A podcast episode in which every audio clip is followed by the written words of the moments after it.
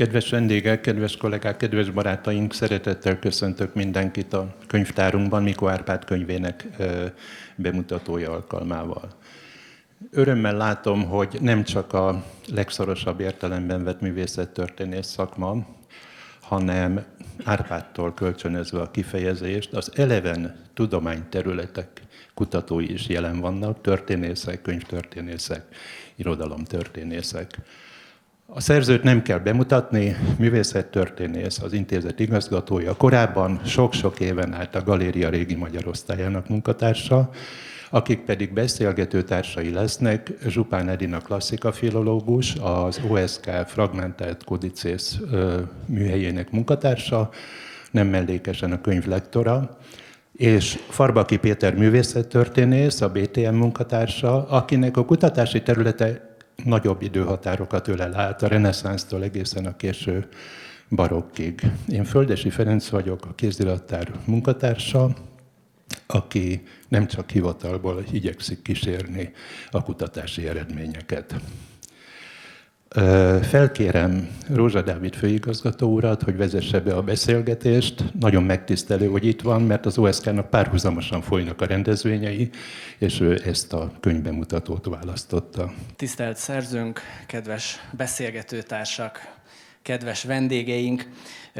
Nagyon megtisztelő számunkra, hogy ezt a könyvbemutatót ma délután itt megtarthatjuk. Ugye Mikó Árpád régi magyar bibliofilek nyomában című kétkötetes gyűjteményéről fognak itt a kollégák a következő egy órában beszélgetni. Ennek a tanulmány gyűjteménynek 30 tanulmánya a magyarországi reneszánsz miniatúra festészet és könyvkultúra történetének a megragadása, ahol kiemelt helyen szerepel a bibliotéka Corviniana, valamint a címeres levelek. Tehát ekként a szerző maga és a szerző kutatásainak tárgyai, illetve tárgyai is ezer szállal kötődnek a Nemzeti Könyvtárhoz, és ezer szállal kötődnek kódex és kódex töredék kutatócsoportunkhoz.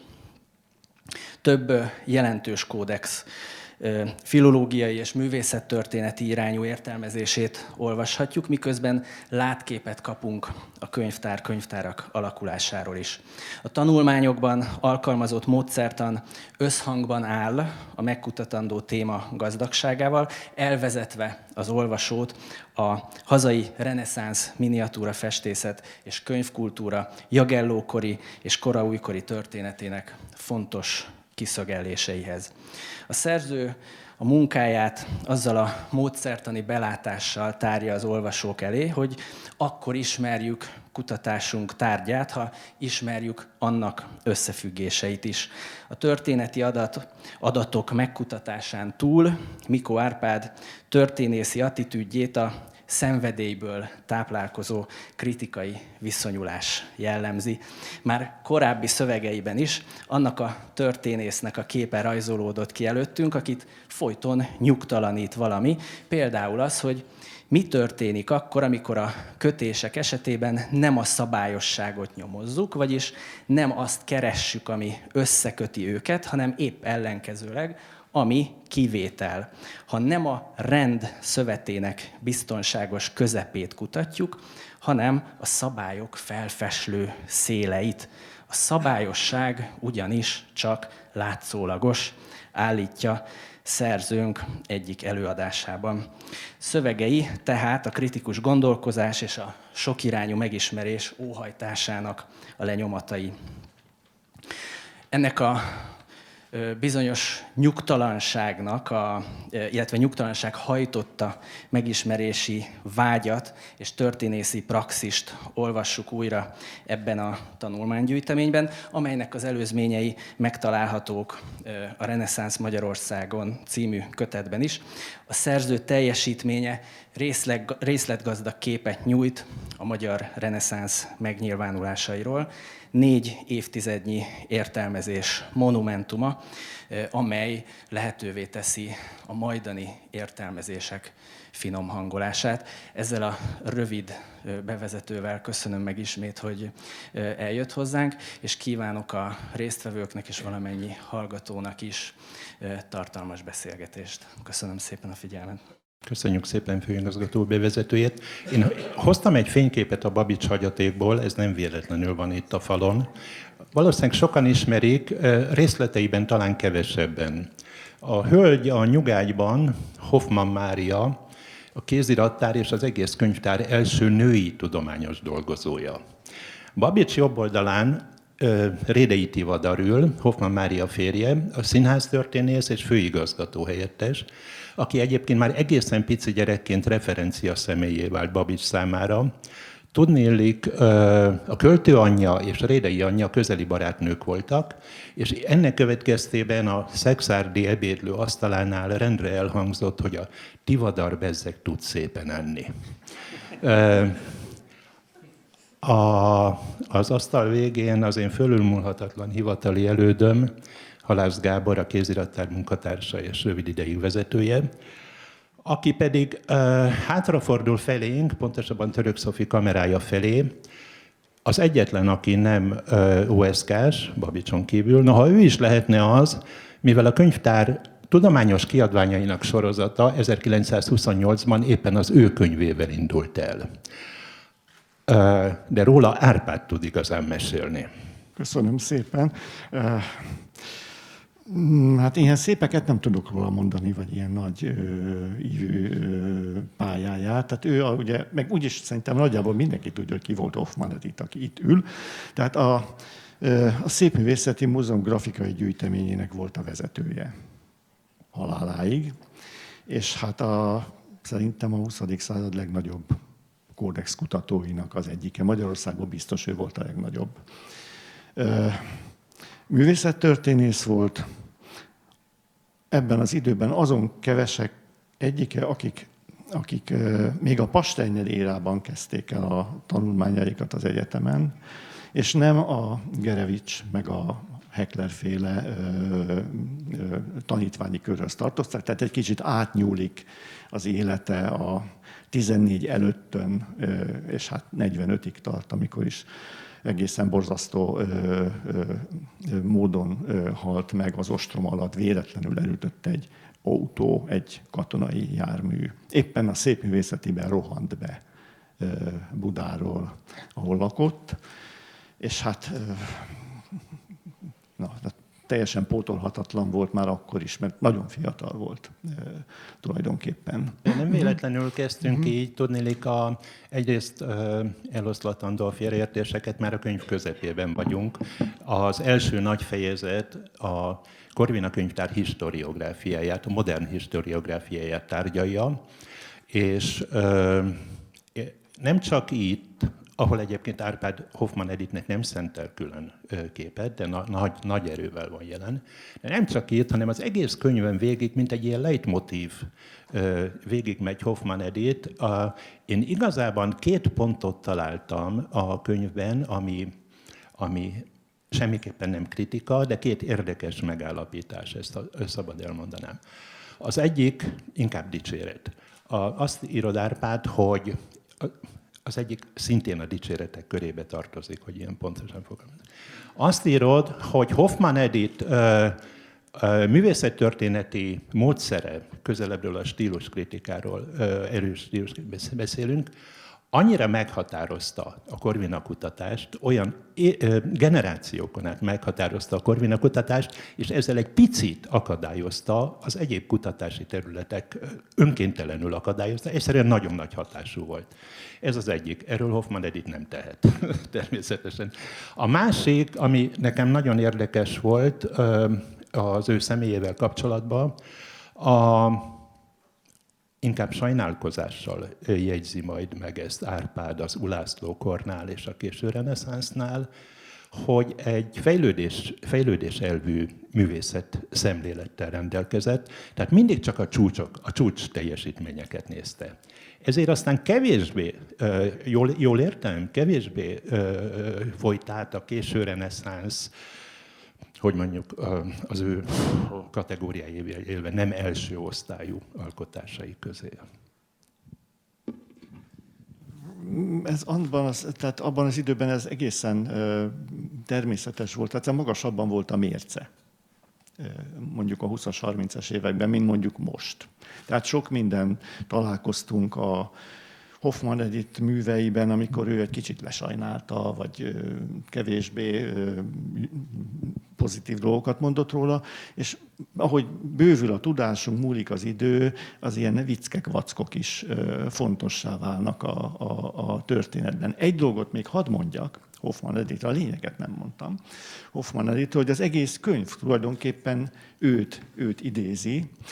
A, az 1929-ben megjelent magisztrális munkának, a régi magyar bibliofileknek, hát egy parafrázisa a cím is, írom is az előszóba, hogy ez szinte öngyilkos allúzió, de ennél is szóval ugyanilyen fontos az a könyvnek a, a tipográfiai megformálása, mert e, e, a könyvnek a borítója is a Hoffman Edith művet idézi, teljes egészében, a puritánságát, és Kőfaragó Gyula, aki ott ül a hátsó sorban szerényen, és ennek a könyvnek a tipográfusa, ő vele, tehát hosszan, tehát mielőtt még elkezd, elkezdtünk volna dolgozni, hosszan mérlegeltük a borítót, a tükröt, a betűtípust. Tehát mindenben odaadtam a Hoffman Edith művet, és, és, és legalább külsőre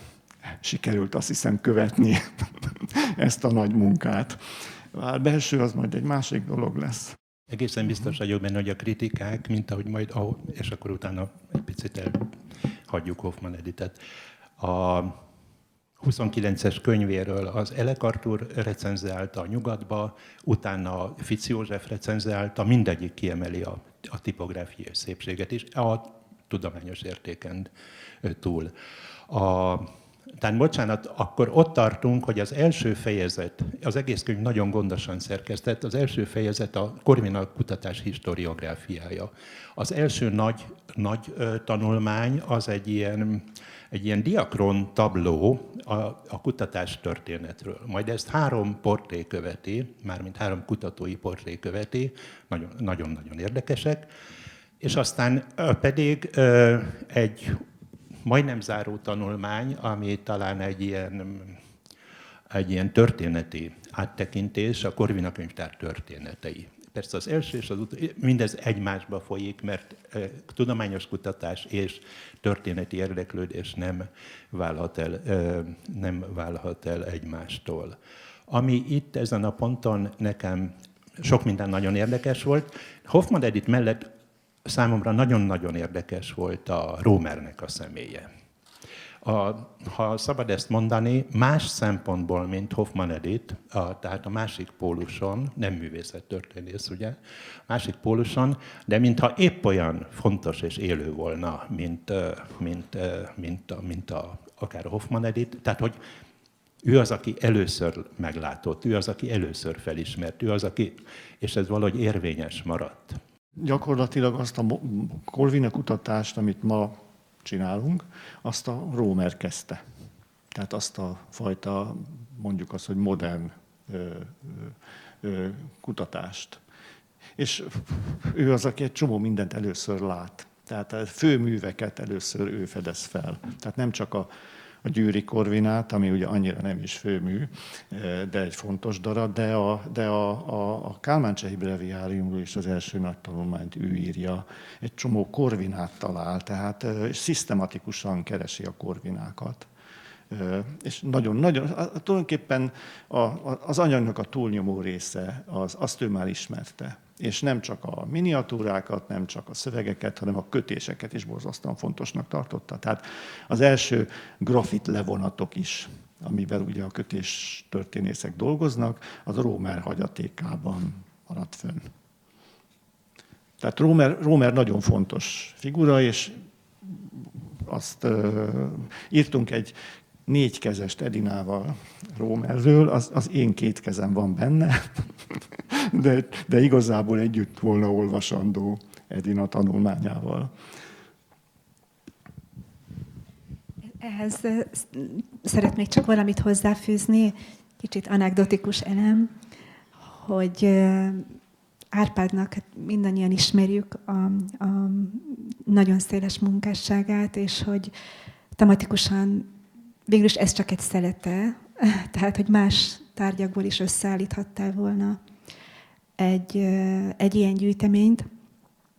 Azonban most egy párhuzamot szeretnék Romerrel vonni. Hampel József, aki Romernek a tanítványa volt, és amikor a halála után a, méltatta őt a nekrológban, akkor azt írja, nagyon jól ismerte Romert, aki nagyon sok mindennel foglalkozott, hogy Romernek két szenvedélye volt, a harang isme és a Korvina könyvtár. Ez egy ilyen belső információ, és egy kicsit itt a jelen esetben is, ha szabad ezt mondani, ezt érzem. A harang ismét, ezt nem tudom, de a Korvina könyvtár azt talán. De emellett valóban csak csatlakozni tudok ehhez, hogy a, a, a kutatás, a Korvinának a kutatása, ami végül is tényleg nagyon hosszú időre tekint vissza a modernitásban is, most már csak nem 150 évre, hogy a, az eredeti tárgynak a kutatása az szükségszerűen vonja maga után a, kutatásnak a kutatását, szóval a kutatás történettel való foglalkozást, mert olyan, olyan olyan sémák alakultak ki ezen hosszú idő során, amivel egyszerűen a kutatónak kezdenie kell valamit. Tehát vagy elfogadnia, vagy eltekinteni tőle, tehát hogy az is a munkának a része. Egy pillanatra ez a Romerhez. Ugye említettem, hogy bizonyos értelemben a másik póluson van, a, ahogy írod, és még a Marosi Ernőt is idézed. Tehát, hogy a, a Romer leírásai, és megállapításai. Lehet, hogy teóriák változnak, de ezek a megállapítások azok, azok meg, fognak, meg fognak maradni. Ilyen szempontból, ha szabad nem kitérőt tenni, hanem a tárgy közepé bírni, Árpád leírásai, műtárgy leírásai mondjuk azt, hogy híresek. Tehát most nem akarom, biztos, hogy lesz egy-két mondata szerintem, amikor majd a modern művészettörténet írás monográfiájában majd idézni fogják, de erre most nem akarok kitérni. Erről szerintem nagyon fontos. Tehát a, a, olyan szempontból, mondjuk nekem laikusnak, nagyon nem, egyszerű példát mondok, a, a tárgyleírás, és mindegy, hogy szoborról van szó, festményről van szó, vagy kódexről van szó. Különösen akik képzőművészettel vagy, vagy vizuális kultúrával foglalkoznak, azok időnként, és ha nincs más adat, akkor ha megkérdezem tőlük, hogy, hogy ez, ez miért az, mint a másik, miért az a kéz, mint a másik. A válasz, ha nincs más adat, az, hogy azért, mert látom. Na most, ugye mi sokan vagyunk, akik nem látjuk. Ilyen szempontból én nagyon nagyra értékelem a tárgy leírását, az a amit Árpád mesteri fokon művel, hogy a leírás kibontsa nekem, laikusnak, hogy ez tényleg az a kéz a kettő között. Tehát, no, csak ezt akartam hozzáfűzni, de a tárgyak persze ezen a szálon is tovább mehetnénk, de nem szeretnék, mert elvinnek ennek bennünket. A tárgyak szorosan kapcsolódnak a gyűjteményezéshez, a kiállításokhoz, egyebekhez, amiről egy külön beszélgetést is érdemes volna létrehozni. Azt hiszem, hogy Árpád indulásánál nagyon fontos volt a 82-es Alaburgi kiállítás, ugye amikor te itt a Nemzeti Galériába végzésed után kezdtél, és azt hiszem az egy óriási tapasztalat volt, hogy egy mekkora anyag eh, ment át a kezeit között. Eh, ugye Balog Jolán és Klanicai Tibor volt ott a két vezéregyéniség, és eh, maga a katalógusnak a létrehozása, meg a kiállítás létrehozása is. Utána egy évvel, ugye itt a Nemzeti Galériában volt a következő kiadása ennek a nagyon alapvető kiállításnak. És hát nyilván Balog Jolán olyan, a, a, akiről nem tudunk elfelejtkezni a magyar reneszánsz kutatás kapcsán. Te sokat vitatkoztál vele, azt hiszem alapvető Balogh de majdnem minden területe a magyar reneszánsznak olyan, amikor vele vitatkozni kell. Mert ő szinte mindenről tett valami megállapítást. Ugye? Ez így van, és az, hogy vitatkozunk vele, ez is azt mutatja, hogy meghatározza, hogy mit csinálunk. Tehát akivel vitatkozunk, az is tehát kijelöli a utat, a sínrendszert, amin mozgunk. Tehát hiába, ha valaki azt mondja, amit ő mond, az is, és aki ellen mond neki, az is. Másfélét nehéz csinálni. Egy idő után azt hiszem azért mindenkinek sikerül. De valóban nagyon meghatározója az egész szakmánknak, és hát nekem meg a saját pályámnak a Sallaburgi kiállítás, hát persze, tehát az a több száz tárgy, amit múzeumban volt, vagy amit országosan mindenfelől begyűjtöttünk, meg körbejártunk, az mind átmegy, az, átment a kezemen. És és utána aztán ez már csak egyre több lett, szerencsére még emlékszem is egyik jó részére, de ez tényleg meghatározza az embernek. Meg a múzeumi munka, tehát ugye nem csak ezt csináltam, hanem a múzeumban dolgoztam évtizedeken át, és a leíráshoz még annyit, hogy ugye egy leíró kartont úgy kell megírni, hogy fénykép nélkül is föl lehessen ismerni a tárgyat. Tehát ez az alapkövetelmény. Aztán az ember retorikai tanultságával, vagy mindenféle készségeivel ezt föltupírozhatja, de alapjában véve mégiscsak az, hogy a fénykép nélkül is be kell tudni azonosítani a művet. Legyen az egy pici kő, vagy egy nagy táblakép. Bocsánat. Valamit hagyd tegyek hozzá, hogy azt gondolom, hogy a elmúlt évtizedekben a magyar művészet kutatásában a, ezeknek a nagy alapvető kiállításoknak nagyon fontos szerepe volt. Tehát ugye nektek a következő, az a, ha jól emlékszem, 94-ben volt a Pannonia Régia kiállítás, szintén a Nemzeti Galériába, az is so, sok szempontból szerintem mér, mérföldkő volt. Aztán itt a Széchenyi könyvtárban voltak a nagy Korvina kiállítások, ugye a 90-es, 2000-es például. Hogy tekintetek ti erre, most erre ezekre a 90-es és 2000-es kiállításokra? Én e- Később, én, én később csatlakoztam, de végül is a sort folytatták a későbbi kiállítások is. A 2008-as a Vitéz János Csillag a Holló Árnyékában, Vitéz János és a humanizmus kezdetein Magyarországon, a nagy reneszánsz évben, amikor mind a három intézményben, uh, itt is tulajdonképpen három kurátor ül itt, a három kiállításnak a három kurátora itt a társintézményekben. Uh, Földesi Feri a, a Vitéz kiállítási, Péter, te a... Igen, tehát többekkel együtt a, a Hunyadi, Hunyadi Mátyás a király, nagyszabású kiállítás, és Mátyás király öröksége Árpádnak a, a kiállítása volt. Ez nagyon fontos nekünk, tehát akik a kódexel, kéziratokkal, mint tárgyakkal is foglalkozunk, azt gondolom, hogy ebben egyetértünk, hogy, hogy ezeknek a kiállításoknak a jó értelembe vett kényszere, a sorba rendezésnek a, a kötelezettsége, hogy ez nagyon sokat adott mindig, a, meg, meglendítette mindig a kutatást, és ez, ez minden nagy kiállítás esetében így van.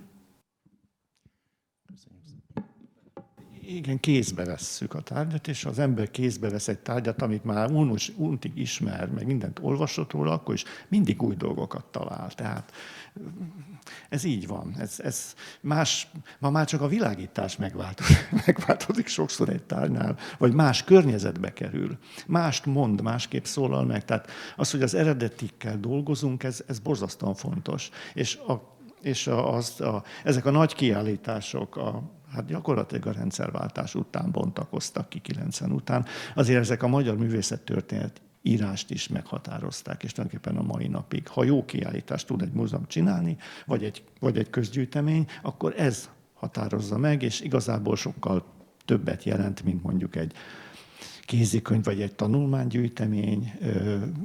Ez viszi előre a dolgokat. Igen, de azt ne felejtsük el, ugye, hogy egy ilyen kiállítás mindig rengeteg embernek, kollégának az összmunkája, akik az intézményből is, a rendezőintézményből is vannak, de tulajdonképpen az egész tudományterületről, hogyha jól össze vannak válogatva. Aki számít benne vannak. És akkor a kódex kézbevételi az annyit, hogy itt Árpádnak van egy nagyon jó tanulmánya a Philostratus kódexről, ahol egy nagyon alapos első eh, kodikológiai leírása van a kódexnek. Tehát ugye, amikor ő kézbe vesz egy, egy kódexet, akkor azt interdisziplináris módon közelíti meg és leírja több tudomány szak disziplina szempontjából. Köszönöm szépen, Péter. Át is térnénk a Corvina könyvtár problémáira. Nem húznám az időt, nagyon szívesen ö, egy kis adalék 2008-hoz, majd Árpád, amikor a Corvina könyvtár legújabb történeteit írja, egy lábjegyzetet megér. A, ugye akkor a Széchenyi könyvtár kiállításának az volt a címe, hogy Csillag a holdó árnyékában. Ezt akkor kapta, amikor Péterék kiállításának az volt a címe, hogy Holdó a pajzson. Tehát, de aztán kimásztak ez alól a probléma alól a címváltozattal. Bocsánat, tehát Korvina könyvtár, nem is Korvina könyvtár, Korvina problémák. Ez a másik, és most visszautalnék főigazgató úr köszöntőjegye. A második fejezetnek Korvina problémák a címe. Ha valakiről azt gondolnánk most itt Magyarországon, hogy a Korvina könyvtár történetét evidens módon ő fogja megírni, akkor az Árpád. Ehhez képest azt a címet adja, hogy Korvina problémák. És mert hogy egyébként tényleg vannak Korvina problémák, és ez arra utal, amire Dávid is utalt, hogy állandó problémakeresés. A, ez az egyik súlypont a kutatási területén Árpádnak azt hiszem mondhatjuk, hogy az egyik súlypont. Nem tudom, hogy nem abból következik-e, hogy noha problémákról beszél, de ez mégis egy olyan tárgyegyüttes, a, még a romjaiban is, fennmaradt is, hogy valamiféle narrativitás, valamiféle narrációt mégis lehet hozzá kapcsolni. Szemben mondjuk majd a késő reneszánszal, vagy a, a Ulászlókorral, amikor azért olyan sporadikusak kezdenek válni az emlékek, műfajilag és minden tekintetben, ö, jó, tehát én ezt gondolom, hogy esetleg ez is benne lehet, de térjünk az exfázisra, amit Péter már fölvezetett, tehát a Philostratos Corvinára. Én is azt gondolom, hogy talán a, az egyik legfontosabb és legizgalmasabb tanulmány. Péter elmondta, hogy Árpád elvégezte, ugye elvégezte azt, amit a klasszika filológiának kellett volna már évtizedekkel előtt elvégeznie, hogy pontosan leírta a kódexet, de most talán nem is erről kellene beszélnünk, hanem a, erről a nagyon összetett, az ekfrázisnak, a leírásnak, a deskripciónak a nagyon összetett jelenségéről, amivel itt a tanulmányban, és egyébként a magyarországi, tehát itt a Mátyás kori és picit Ulászló kori kultúrában találkozunk. Ilyen, ilyen messze mutató kulcsmondatokat olvasok a a Philostratos ö, tanulmányban, amik időnként kérdésként fogalmazódnak meg. Úgy tűnik, úgy tűnik, és itt tényleg a, a, az eleventárs tudományok segítségét is ö, idehívva, úgy tűnik, hogy, hogy minden, minden a király személye körül forog. Ez most nem a, olyan értelemben, tehát kulturális értelemben, minden a király személyét célozza. Ugye a Philostratos Codex Bonfini fordítja, ott van az ajánlás benne, hogy a király először a híróészt olvassa el belőle. Számos egyéb szövegünk van, amit, ami a, a, a királyt célozza meg. Ugye van királytükör, ott van, ott van Galeottónak a, a, a facéciái, ott van Jánosnak a Plutarkhoz fordítása, de ott van az épített környezet is a várban. Tehát ez, szerint, ez egy nagyon-nagyon érdekes probléma, hogy annyira sűrű szövete alakul ki Budán, annyira sűrű szövete alakul ki Budán ennek a friss stílusnak és, és eszmei áramlatnak és stílus áramlatnak, hogy nehezen látjuk egy picit a király személyét belül. Nem tudom, hogy kell-e látnunk, ez egy laikus fölvetés egyébként, de ö, egyetértetek azzal, hogy, hogy tényleg, tényleg annyira, annyira koncentrálódnak ezek a művek, akár beszerzett művek, akár itt készült művek a király személyére, hogy, hogy, hogy nem lehetett másképp. Mármint a kultúraválasztásra gondolok. Ugye lehetett volna eleve egy közép-európai udvari kultúrát választani, vagy pedig egy ilyen nagyon divatos itáliai kultúrát választani. De mintha nem lehetett volna másképp. Ezzel a kulturális közeggel. Vissza lehet dobni a kérdést, és megyünk tovább. Hát, tényleg, nem, azt hiszem, hogy a személye a királynak az nem látszik ez alatt, a sok minden alatt. Ez teljesen ellepi az ő személyiségét. Hogy aztán ez miért... Hát ez az alapkérdése az egésznek, hogy miért pont, miért pont a reneszánszot választották. Tehát ez a, ugye sokáig sokféle választ próbálták arra, hogy ide jött ez a sok olasz slep a beatrix -el. De ez abszolút nem így van, és most legutóbb derült ki épp a, a Doris Kárnak a Firenzei levéltári kutatásaiból, hogy már 1475-ben, tehát a Beatrix itt érkezi, ide érkezés előtt egy évvel már itt volt Firenzéből a Gregorio de Lorenzo, amiről azt mondják, hogy a capo maestroja a királynak. Tehát, tehát az olaszok megérkezéset már minden tele volt olaszszal. Én leginkább a Vitéz János féle iskolázottságot gyanítom az egész mögött, mert, mert, mert nem lehet teljesen ennek a, a ennek a tényleg tenger sok olasznak, aki ide bezúdult a, a Beatrix körül, ennek tulajdonítani ezt az egész, a, a budai reneszánszot. Hogy ebben mennyi a királynak a személy, szóval nem tudom, makognék össze-vissza, évtizedek óta próbálom ezt valahogy leírni, és hát hol sikerül, hol nem megközelíteni, de, de ilyen, ilyen ripstrop szerene, erre én sem tud, most nem tudnék válaszolni. Nem tudom, lehet, hogy ti tudtok. ja. Egy kis pszichologizálást szeretnél?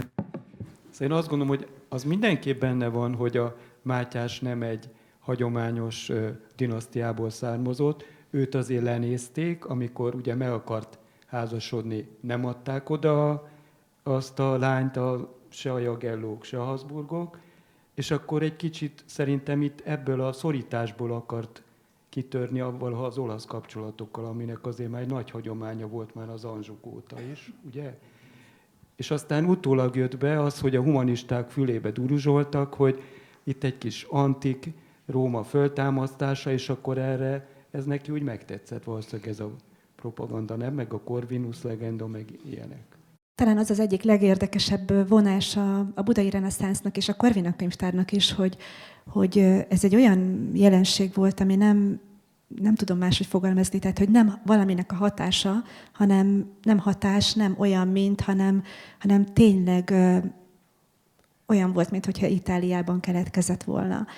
Olyannyira, hogy a ö, modern kutatásnak hát hosszú idő betelt, amíg a hazai kutatásnak hosszú idő betelt, amíg sikerült bizonyítani, hogy, hogy itt Budán is készültek kódexek, és hogy azok a itáliainak tartott kódexek, azok, azok nem Itáliában készültek, hanem itt. Hogy mennyire tiszta jelenség volt ez.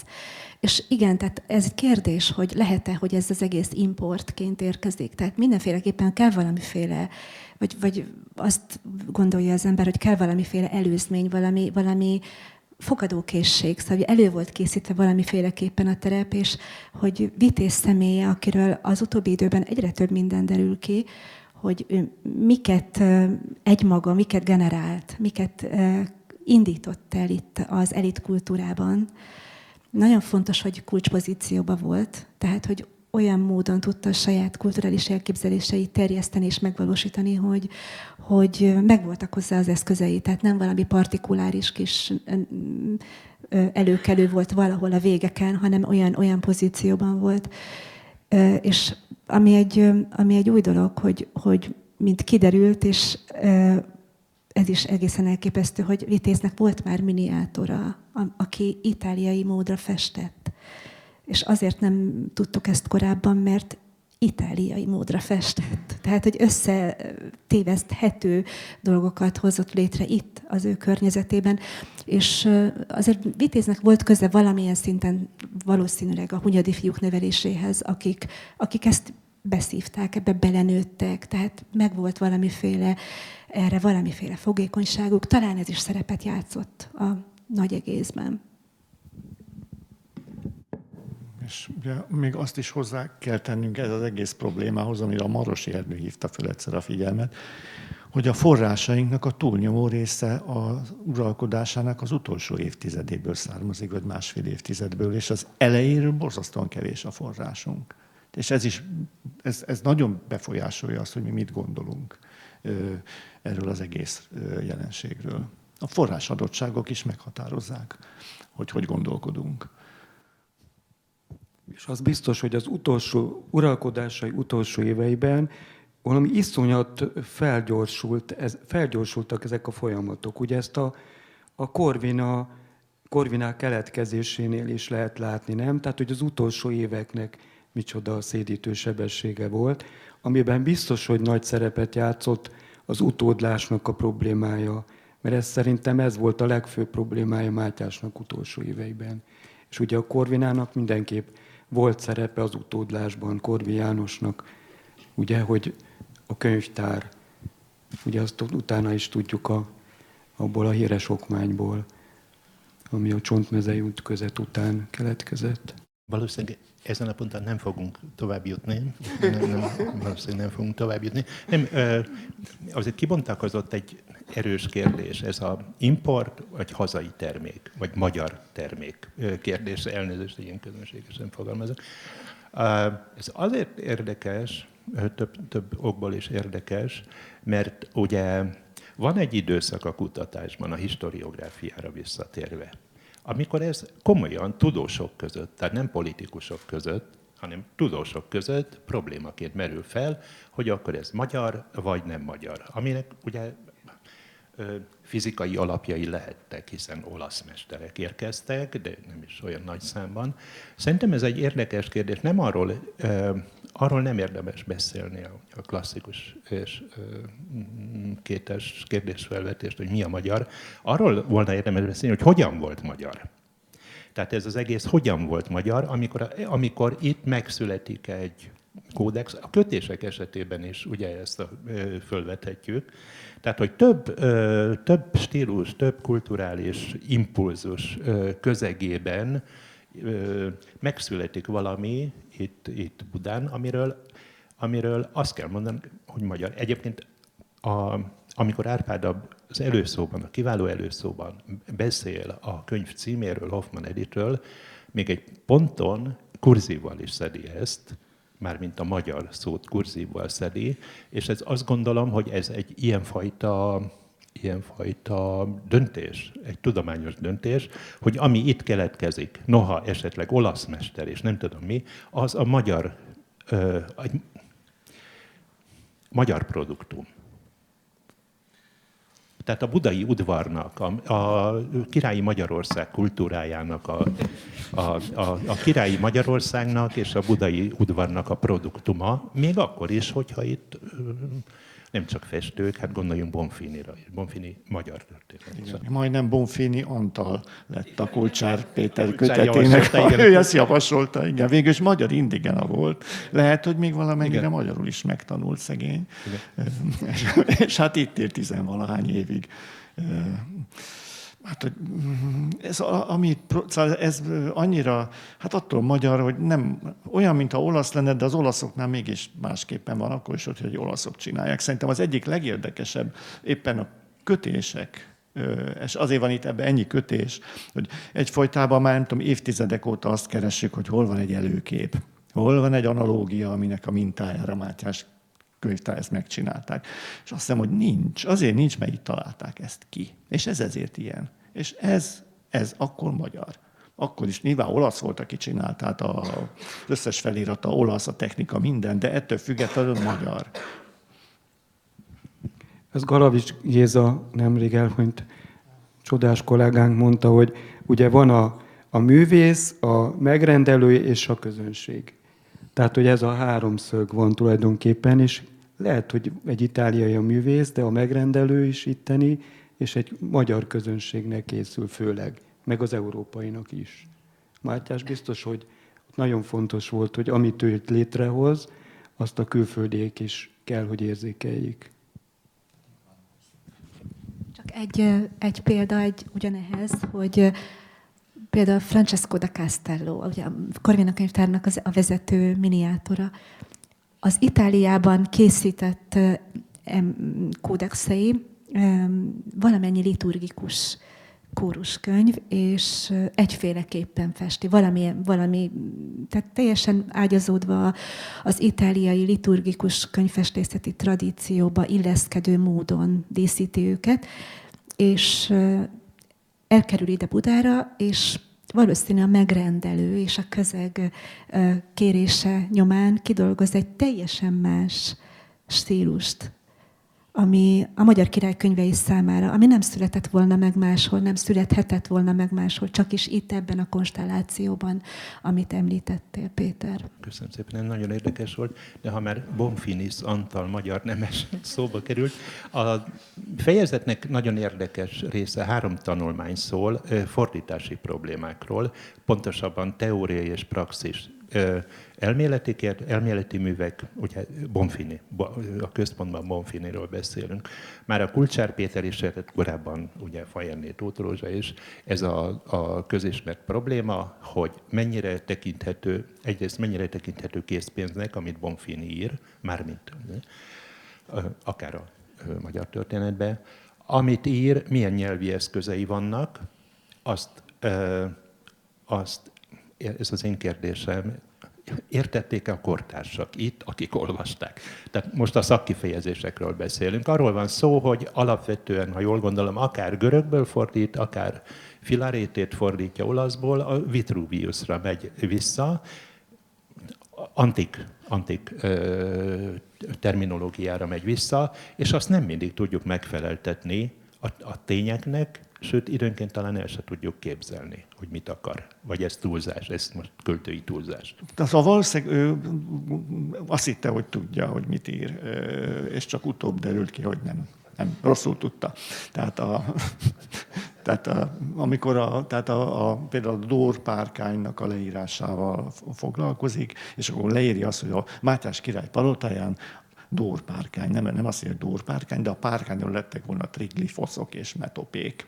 És aztán az Averrolinus fordításban kikeresve a megfelelő helyeket kiderül, hogy teljesen mást gondolt mind a két terminusról, mint ami a, a valóság, mint amit mi ma tudunk. De nem csak ez a probléma, hogy, hogy kereste ezeket a terminusokat, hanem van, amikor szó szerint idéz a, a forrásából. Tehát amikor ott a Visegrádon leírja Mátyás király kertjét, és akkor azt mondja, hogy Xistus violis odoratus, akkor ez violis odoratus, ez Plinius egy az egyben. És nem lehet tudni, hogy azok a violák most Visegrádon nyílnak, vagy Laurentumban nyílnak, vagy itt is nyíltak, ott is nyíltak. Tehát teljes, szerintem mások voltak a szempontjai.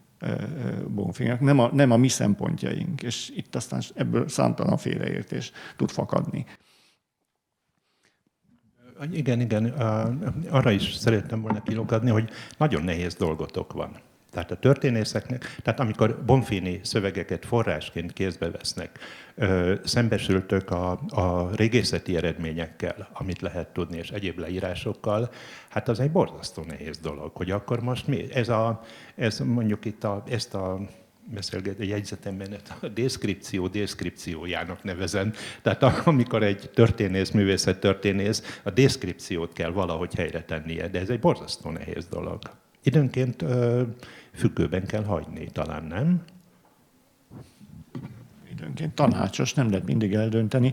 É, inkább talán a, az intencióra, meg, a, meg az, az igyekvésére ö, lehet gondolni, hogy mit akart végül is ö, ezekkel a szövegekkel elérni. Az, az sokszor könnyebb megragadni, mint a, mint a valóságos ö, tartalmat ö, szavakra lebontva. Tehát az, ez, a, ez a része sokkal egy, világosabb, legalábbis számomra, de szerintem mindenkinek. Uh-huh. Ez ö, teljesen párhuzamosnak tűnik az egyéb irodalommal, amit most itt föl, fölidézhetnénk, tehát a Naldi művel teljesen párhuzamosnak tűnik. Tehát vagy volt, vagy nem volt, de szerették volna, hogy val legyen. Ugye? A, akár még a Mátyás király bölcs mondásainál nem biztos, hogy Mátyás király mindig olyan bölcseket mondott, de jól hangzott, és jó lett volna, ha ilyen bölcs Mátyás király, mint ahogy az volt.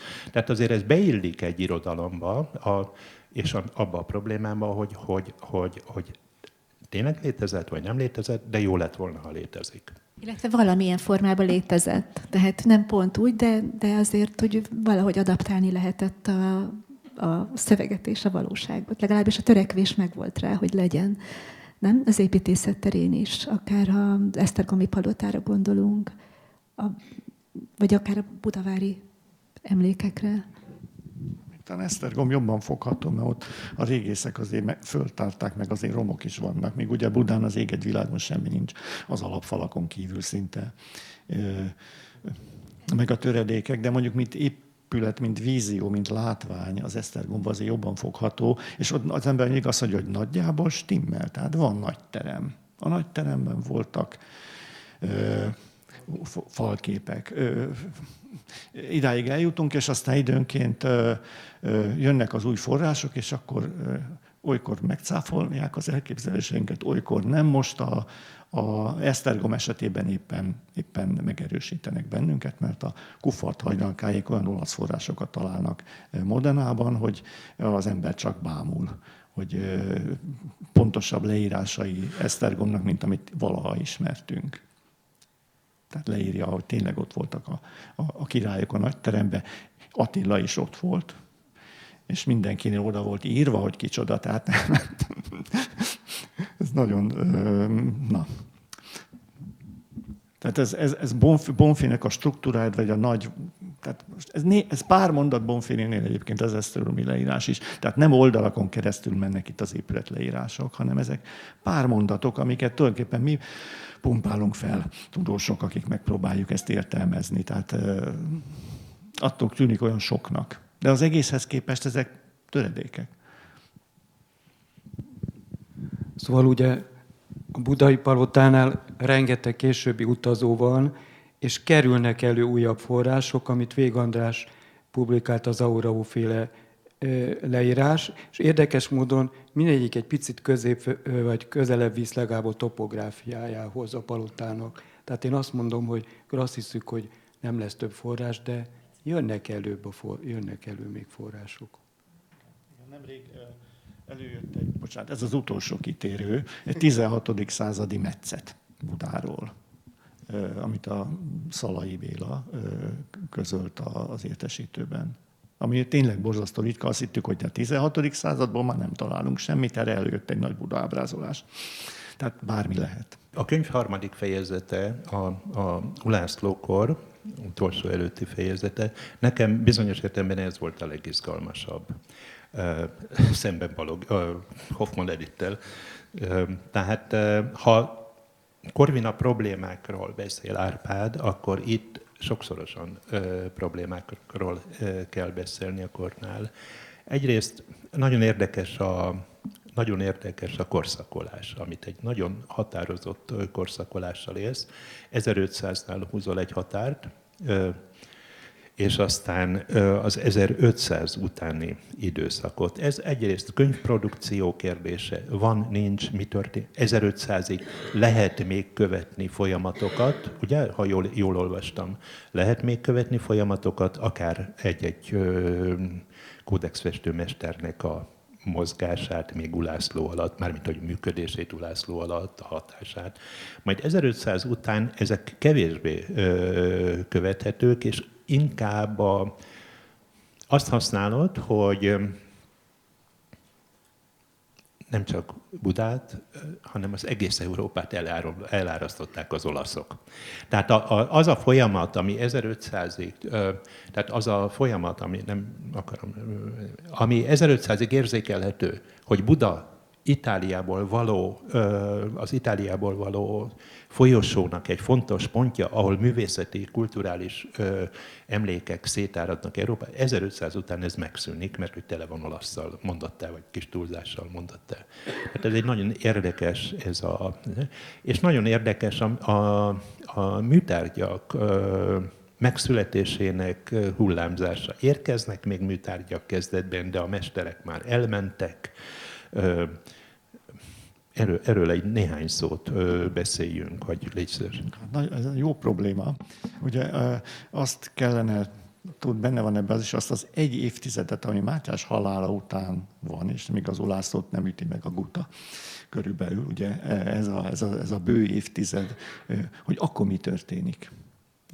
Van, van-e kontinuitás, mennyi, és így tovább. És aztán 1500 után tényleg egész Európa elkezdi imitálni az olasz reneszánszot.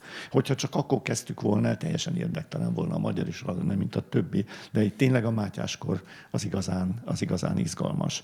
Egyébként itt idéztem már Doris Kárnak a nevét, az aktában megjelenő cikkét, tehát a Firenzei levéltárban ül, és összeszedte nekünk az összes létező adatot, ami a Magyarországra kerülő olasz művészekről talált. És, ezeket, és ezeknek a most nagyságrendekkel bővült a tudásunk, főleg 1500 után bővült, mert a források származnak abból az időszakból, de ha majd hozzá fogjuk tudni látni azt, amit a Kuffart hajnalkáék és a Vestigia csoport eh, a modernai számadásokból előbányász, akkor a kontinuitás is szerintem jobban fogható lesz. Tehát például van egy Stagio Fiorentino nevű kőfaragó, aki az Ippolito számadásokban 1490-es években Esztergomban dolgozik, és most a Doris Karl 1500 után is megtalálta ezt a stágyót Budán, a Bakóc környezetében, tehát itt még az is van, hogy valaki, a, e, az Beatrix, Ippolito d'Este féle Esztergom és a Bakóc féle e, Buda között átível. Ez a Stagio azért érdekes, ez egy ritka név, tehát nem Giovanni, vagy mit tudom én, ilyen, amiből van egy halom. Ez, amikor a Tatti konferencia volt, amit Péter szervezett, ott a Doris Kármá odajött hozzám, emlegettem ezt a stágyot, és mondta, hogy hú, hát ez, aki biztos fogható lesz, ez egy olyan ritka név, és, és meg is tudta fogni. Tehát pont most bővülnek a forrásaink, a tudásunk, úgyhogy Szerintem, ha megérjük, akkor mondjuk 5-6 év múlva még többet fogunk, fogunk tudni. Alapvető dolgokról. Ezen a ponton, ha egy picit lépnénk időben előre, és egyáltalán a késő reneszánszról beszélnénk, ami nagyon összefolyik ugye a Ulászló korszakával. A, Péter említette a említettétek a kiállítások fontosságát. A 2008-as Mátyás öröksége az egy tágasabb késő reneszánsz fogalommal dolgozott, viszont a belső arányok is mások voltak. Itt könyvtört, itt könyvkultúráról beszélünk, stb. stb. Azért, ha visszaemlékeznek arra a kiállításra, az egy, az egy nagyon gazdag, az egy nagyon gazdag, a legkülönbözőbb műtárgytípusok voltak, akár a nem sorolom, de mondjuk a famennyezetes, a templomok famennyezetének a festményei, tehát a, a határán annak ugye ez, ami a, a Balagjolán virágos reneszánsz problémájának a határán, de mindegy, de az egy nagyon gazdag volt. Érzékelhető-e, minnyájatokat kérdezlek, főképp Árpádot és Pétert, érzékelhető-e, hogy egyrészt elfogyván a könyvprodukció bizonyos értelemben. Tehát az illuminált könyv az kevésbé, kevésbé van jelen. Nagyobb hangsúlyt kap az iparművészet, mondjuk itt most a késő reneszánszról beszélek, és már akár a 17. századról. Vagy pedig egy, tehát hogy nagyobb hangsúlyt kap-e, nem csak a kutatásban, hanem a, a reneszánsz továbbélésében, egyáltalán a stílus továbbélésében a könyvkultúrához képest. Hát ez biztosan így van, mármint, hogy bocsánat, aztán, tehát, hogy, a, hogy az iparművészet területére átcsúszik a hangsúly.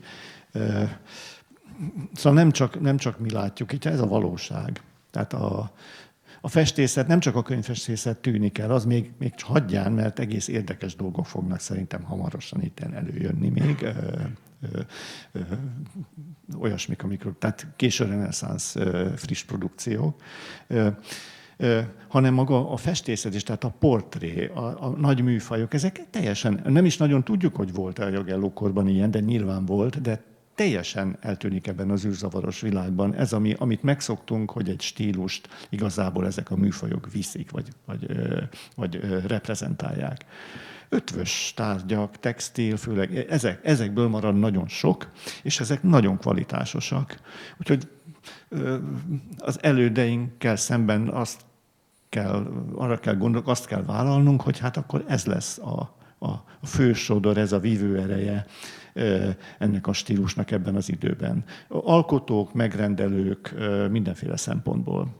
Az, a Mátyás király örökségének ez volt az egyik fontos tanulsága, Kiserika nagyon néz engem a távolból, de azt neki lehetett köszönni, hogy, hogy tényleg fantasztikus mennyiségű ötvös tárgy került ki a kiállításból, olyasmi, amit korábban senki nem látott, mert mert a, mert, mert a Nemzeti Múzeum állandó kiállítására nem fért ki, viszont a raktárban hál' Istennek ott volt, és még hát számtalan egyéb helyről is hoztunk tárgyakat. Tehát jól érzékeled ezt a, ezt, ezt a hangsúlyváltást, vagy súlypont, súlypont áttolódást. Az is nagyon érdekes. Igen, igen. Tehát ez egy ilyen szerves dolog, ez egy ilyen szerves dolog, hogyha hangsúlyátérződés van. Most vannak nagyon érdekes kérdések, véletlenek és egyebek. És amikor a reneszánsz műtárgy, nem, abban, nem ebben a minőségében öröklődik. Én most két példát szeretnék mondani, az egyik Edina, a másik Péter példája, két szót szóljatok róla, a, mármint tanulmányai. Ugye az Edinának ez a Wolfenbütteli ügye, amikor korvinák vannak ott, de igazában ezek már nem reneszánsz műtárgyként vannak jelen a, a Herzog August udvarában, gondolom én, és, és bocsáss meg, Péternek, Péternek a példája, vagy a Péter felidézendő példa számomra még érdekesebb. A Pécsi Székesegyház 18. század végi, egyik kápolnájának 18. század végi átépítésekor a szatmári pasztofóriumot, a reneszánsz szatmári pasztofóriumot beemelik a barokk kápolnába, tehát, tehát úgymond ilyen másodlagos felhasználás történik, akár a korvinák, akár a, vagy nem tudom, hogy ha néhány szót szólnátok, szerintem ez nagyon érdekes jelenség. Igen, azt hiszem, hogy a korvináról nem csak a Wolfenbüttelről lehet ezt elmondani, de ezen a téren még azért van mit kutatni. Egy Wolfenbüttel az egy különleges eset, mert sok hozzá, vannak hozzá források. Ugye, hogy miről is van szó? Egy maroknyi kis csoport, Corvina csoport, kilenc kódex ö, oda került. Valószínűleg ez az, ami talán, ez csak feltételezés, Korvin Jánoson keresztül, tehát hogy ezek, ezek kortárs humanisták Mátyásnak küldött ajándék kódexei, tehát lehetséges, hogy volt egy ilyen személyesebb rész a könyvtáron belül, a Korvina könyvtáron belül, amit magával vihetett Korvin János és akkor az özvegyén keresztül, Brandenburgi Györgyen keresztül Németországba került, aki rokonságban volt a Braunschweigi hercegekkel, szóval, hogy így jutottak oda, és a, ott született egy csodálatos könyvtár a 17. századnak a legelején, ez a nagy hercog August, aki létrehoz egy pomp, pompás könyvtárat, Európa egyik valaha volt legnagyobb bibliofil gyűjtője volt, és ebben a közegben ismétlik meg a korvinák a elsődleges szerepüket, a reprezentációs szerepüket, mert hogy egy kicsit azért műtárgyak is voltak, szóval, hogy egy ilyen összetett szerepet játszottak. Nagyon kevés reneszánsz kódexe volt Herzog Augustnak. És ezek tehát meg is lehetett számolni, nagyon csak tényleg néhány darab, és ezek valahogy öm, a szívét képezték az ügyőteményének, és nem utolsó sorban ezen az alapon csapták hozzá a Corvina csoporthoz Wolfenbüttelben a többi 15. századi humanista reneszánsz kódexet is. És de nagyon fontos volt, mert hogy kötötte őket, vagy hát ez vezette, ez volt a kapocs az itáliai humanizmus felé és de azonban nem csak mint, mint ilyen relikviák, vagy ilyen tárgyak szerepeltek, hanem tartalmilag is, hiszen az egyik kódex ebben a csoportban, ez Bartolomeo Foncio, egy ilyen jeles firenzei humanista opera omniáját tartalmazza, és van egy levél az elején, amiben Foncio felajánlja szolgálatait Hunyadi Mátyásnak, hogy boldogan jön ide, és segít neki a könyvtár felállításában. És nem tartom kizártnak, hogy Wolfenbüttelben elolvasták ezt az előszót, és egész egyszerűen ez a szöveg elsődlegesen hozzájárult a, annak a könyvtárnak a konstruálásához és a reprezentációjának a kidolgozásához. Szóval egy ilyen érdekes új, újjáéledése, igen, ez a kezdeti funkcióknak. Akkor én folytatom az én kérdésemmel. Nyúljunk oda vissza, hogy ezek a magyarországi kora reneszánsz tabernákulumok egy nagyon jellegzetes műcsoportot képeznek, és érdekes, hogy a méretük is nagyon nagy. Tehát még olasz szentségházakkal is összehasonlítva nagyok. És ugye ilyet ismerünk a Pesti belvárosi templomból, meg még sok helyről. Amit említettél, a, a Pécsi Székesegyháznak ez a Szatmári György, akkor Pécsi püspök által megrendelt tabernákuluma, eredetileg a Dómnak a fő szentélyébe volt, aztán átkerült a déli oldal egy kápolnájába, és a barokban, amikor leége a Corpus Christi kápolnának az oltára, akkor oda áthozzák, mert ez egy olcsó megoldás volt, és a barok oltárá alakítják. Ugye ez volt szerencsém ezzel a Szatmári György kapcsán foglalkozni. Aztán, amikor jön a purista helyreállítása a Pécsi Székesegyháznál a 19. század második felében, akkor szépen kidobják ezeket a hozzáépített barokk kiegészítéseket. De minden esetre rezonáltak rá, és a 19. század meg ugye vissza akarja az eredeti reneszánsz állítani, és ez talán abban jelenségbe illik, hogy a 19. században a pécsi ö, egyházi történetírás is felfigyel például a Szatmári címereire a püspöki palotában, tehát elkezdenek érdeklődni a, a Szatmári püspök által létrehozott dolgok iránt Tettjei Villa például, és ugye a 19. század az, amikor a Esztergomi székeshegyház, új székeshegyház építése közben mégiscsak megtartják a Bakóc kápolnát. Tehát ez egy nagyon fontos dolog, hogy a középkor iránti érdeklődés, mert ugye nálunk mindenképp azt még mi középkornak vesszük. Ugye tulajdonképpen 1541-ig, holott az Európai Művészettörténet írás már azt mondja, hogy ez már az új korhoz tartozik. Nálunk még nem. Tehát nálunk ez még késő középkor. Jól mondom? Ugye? Nagyon érdekes volt, a, amit ö, Péter említ, én is meg akartam ö, jegyezni. Árpád feltűnően gyakran, ez, ez a korszakban feltűnően gyakran használja a késő középkor kifejezést a reneszánsz, most művészetet értelemben. És ez olyan szempontból nagyon érdekes, hogy akármennyire is ugye közhely, hadd mondjam el, hogy ugye egy ilyen szigetszerű jelenségről beszélünk, Mátyás udvara, reneszánsz kultúra, stb. stb. Viszont, ahogyan te használod, más is nyilván használja, a köznyelv, tehát a kulturális köznyelv az a késő gótika, mármint a, a Közép-Európában. És nagyon érdekes, ahogyan ezt a tanulmányaidból, az itt közölt tanulmányaidból nagyon érdekes példákat lehet látni, hogy mégis hogyan tud ez a friss itáliai stílus valamiképpen utat találni a közép-európai későgótikába. Itt ugye két érdekes példát említesz, az egyik, amikor akár egész oldal meg tud jelenni itt a Turzó imakönyvre, tehát egy, egy, egy késő gótikus imakönyvön belül egész oldal, úgymond reneszánsz oldal meg tud jelen, jelenni, vagy pedig bizonyos elemek, bizonyos elemek, leginkább ornamentikus és ilyen vegetabilia elemek át tudnak menni gótikus, tehát reneszánsz elemek átmennek gótikus kódexek díszítésébe. Szóval ez nagyon érdekes volt ez a késő középkori dolog. Az utolsó fejezet számomra majdnem csak fehér folt volt, nagyon-nagyon érdekes a címeres leveleknek a, a, a, a problémája és föltárása. Ugye már Hoffman Edith dolgozik címeres levelekkel, kézazonosításokhoz, Francesco Castello, stb. stb. Úgy tűnt nekem, amennyire utána olvastam, hogy, hogy elsőként Árpád tekinti át ilyen nagy koncentrálással és ilyen széles körben a címeres leveleknek az ügyét.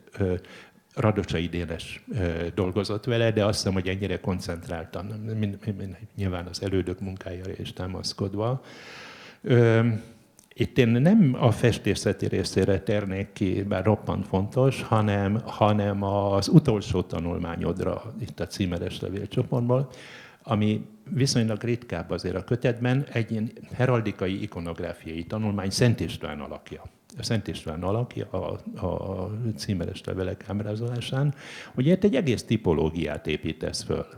Tehát milyen formában jelenik meg az államalapító, mely szentek jelenhetnek meg, mely más király, királyok jelenhetnek meg, tehát egy óriási áttekintés van ebben.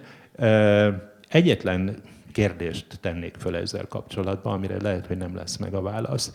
Ha jól emlékszem, egy példát tudtál hozni, ahol Mátyás király megjelenik. Ez nagyon érdekes. És ezek a címeres levelek viszonylag hosszan kifutnak, ugye? Tehát a 17. század első harmadáig vizsgálod, és, és olyan érdekes, hogy, hogy tehát ugye túl vagyunk túl, vagyunk Mohácson, a 16. század második felébe vagyunk, amikor legalábbis az irodalomban rögzül az aranykornak a képe. Tehát a, a Mátyás uralkodása az aranykor. Ugye, ha csak a heltaigásbárra gondolunk, tehát ez rögzül, ha most irodalomtörténészek remélem, hogy bólogatnak és nem csóválják a fejüket.